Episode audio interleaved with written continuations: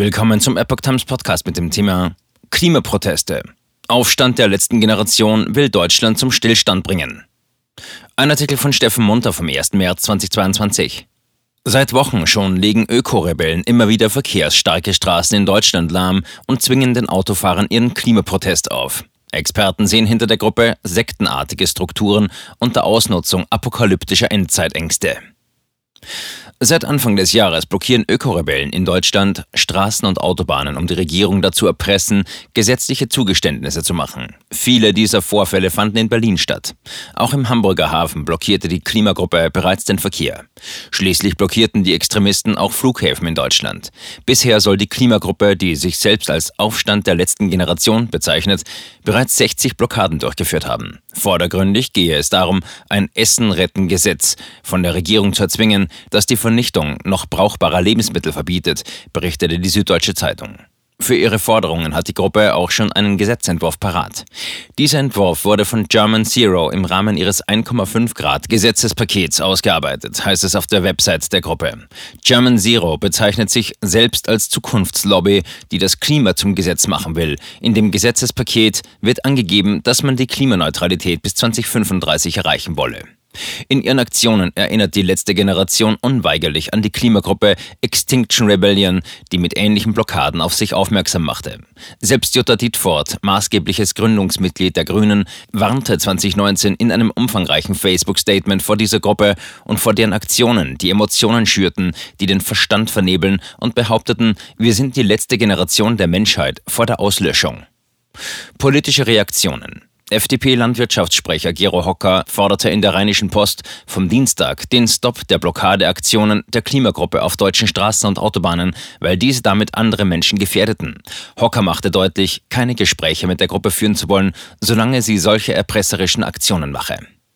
Währenddessen erklärte sich SPD-Ernährungssprecherin und Polizeibeamtin Susanna Mittag dazu bereit, sich mit Gruppenvertretern zu treffen. Auch Renate Künast, Sprecherin und Leiterin der Arbeitsgruppe Ernährung und Landwirtschaft der Bundestagsfraktion der Grünen, sagte ein Gespräch zu, um sich zumindest die Forderungen der Gruppe anzuhören, wie sie der SZ sagte.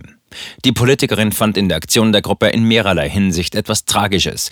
Künast verwies darauf, der Ansatz gegenüber einer Regierung, ein ganz bestimmtes Gesetz durchsetzen zu wollen, sei das Gegenteil davon, in einen Dialog zu kommen. Laut der ehemaligen grünen Parteichefin sei Politik ein Prozess, in dem man mit Erpressung nicht weiterkomme. Das verschiebe auch den Fokus vom eigentlichen Anliegen weg hin zu der Frage, was noch legitim sei und was nur als Straftat wahrgenommen werde. Mitte Februar hatte sich bereits der Bundestag in einer aktuellen Stunde mit den Klimablockaden befasst. Alle Fraktionen distanzierten sich von den Aktionen bis auf die Linkspartei. Das sagt ein Rechtsexperte. In einer Anfrage an Rechtsanwalt Dirk Sattelmeier wollte Epoch Times wissen, wie der Strafrechtsexperte solche Aktionen aus juristischer Sicht einordnet. Sattelmeier verwies dazu auf zwei Punkte. Erstens gefährlicher Eingriff in den Straßenverkehr und zweitens Nötigung. Hinzu komme bei unangemeldeten Aktionen ein entsprechender Verstoß gegen das Versammlungsgesetz. Auch könnten betroffene Verkehrsteilnehmer einer Straßenblockade eventuell eintretende Folgeschäden durch die Blockierung vor Gericht geltend machen. Auch für die Kosten der Polizeieinsätze könnten die Blockierer belangt werden. Aktuell gibt es Diskussionen dazu. Experte. Gruppe zeigt sektenartige Strukturen. Religiös aufgeladene Sprachbilder sieht der Religionspsychologe Michael Utsch beim Aufstand der letzten Generation dieser Tage. Die Klimagruppe benutze diese, um ihren Anliegen Aufmerksamkeit und Nachdruck zu verleihen, erklärt der Experte von der Evangelischen Zentralstelle für Weltanschauungsfragen gegenüber der Neuen Osnabrücker Zeitung dass die Gruppe damit apokalyptische Endzeitängste schüre, während sie von letzter Generation Weltuntergang und Selbstaufopferung rede. Der Experte spricht bezüglich der Klimaextremisten nicht nur von einer geschlossenen Gruppe, sondern auch von sektenartigen Strukturen. Offenbar sind diese Strukturen derzeit noch nicht fest genug um zentral gesteuert zu werden. Es gebe in ihr radikale und moderate Strömungen, so dass der genaue Kurs der Bewegung noch nicht abzusehen sei. Von der Klimapolitik bis hin zur Selbstmarterung. Der Protest begann bereits am 30. August 2021 mit einem Hungerstreik im Berliner Regierungsviertel. Der damalige SPD-Kanzlerkandidat Olaf Scholz mahnte die jungen Leute nach gut drei Wochen, gefährdet nicht euer Leben, beendet diesen Hungerstreik. Am 25. September hatten sie angekündigt, nun auch nichts mehr trinken zu wollen. Auch ohne vorherige Schwächung durch den Hungerstreik würde eine Dehydrierung nach wenigen Tagen bereits tödlich enden. Der Plan ging auf. Noch am selben Abend, nur wenige Stunden vor der Bundestagswahl am 26. September, stimmte Scholz telefonisch einem späteren Treffen zu. Von den ursprünglich sechs Personen des Hungerstreiks waren zu diesem Zeitpunkt noch zwei übrig geblieben. Die anderen hatten vorher abgebrochen. Das Treffen in der Friedrich-Ebert-Stiftung in Berlin wurde am 12. November abgehalten und vom ehemaligen SPD-Chef, Ex-Kanzlerkandidaten und Stiftungsvorsitzenden Martin Schulz begleitet.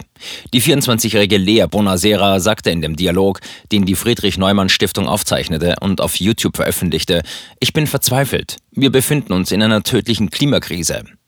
Der 21-jährige Politikstudent Henning Jeschke warnte, dass die Politik laut Wissenschaftlern nur noch drei oder vier Jahre habe, um ein Erreichen der Kipppunkte zu verhindern. Darin sei sich die Wissenschaft sehr einig, behauptete Bonasera. Das ausgemalte Szenario eine Heißzeit der Erde um 4 Grad Temperaturerhöhung, Todeszonen um den Äquator herum und 3,5 Milliarden Menschen, die dort nicht mehr leben könnten. Eine Hungersnot in Deutschland. Als konkrete Forderungen brachte Lea Bonasera zum einen ein Anti-Wegwerfgesetz von Lebensmitteln mit, zum anderen forderte man eine Agrarwende bis 2030, weg von industrieller hin zu nachhaltiger Landwirtschaft. Die Aktivisten drohten Scholz als angehenden Bundeskanzler mit gewaltfreien, aber massiven Störungen ab Januar, wenn er die Verantwortung nicht wahrnehmen würde, die Ernährungssicherheit der Bevölkerung sicherzustellen.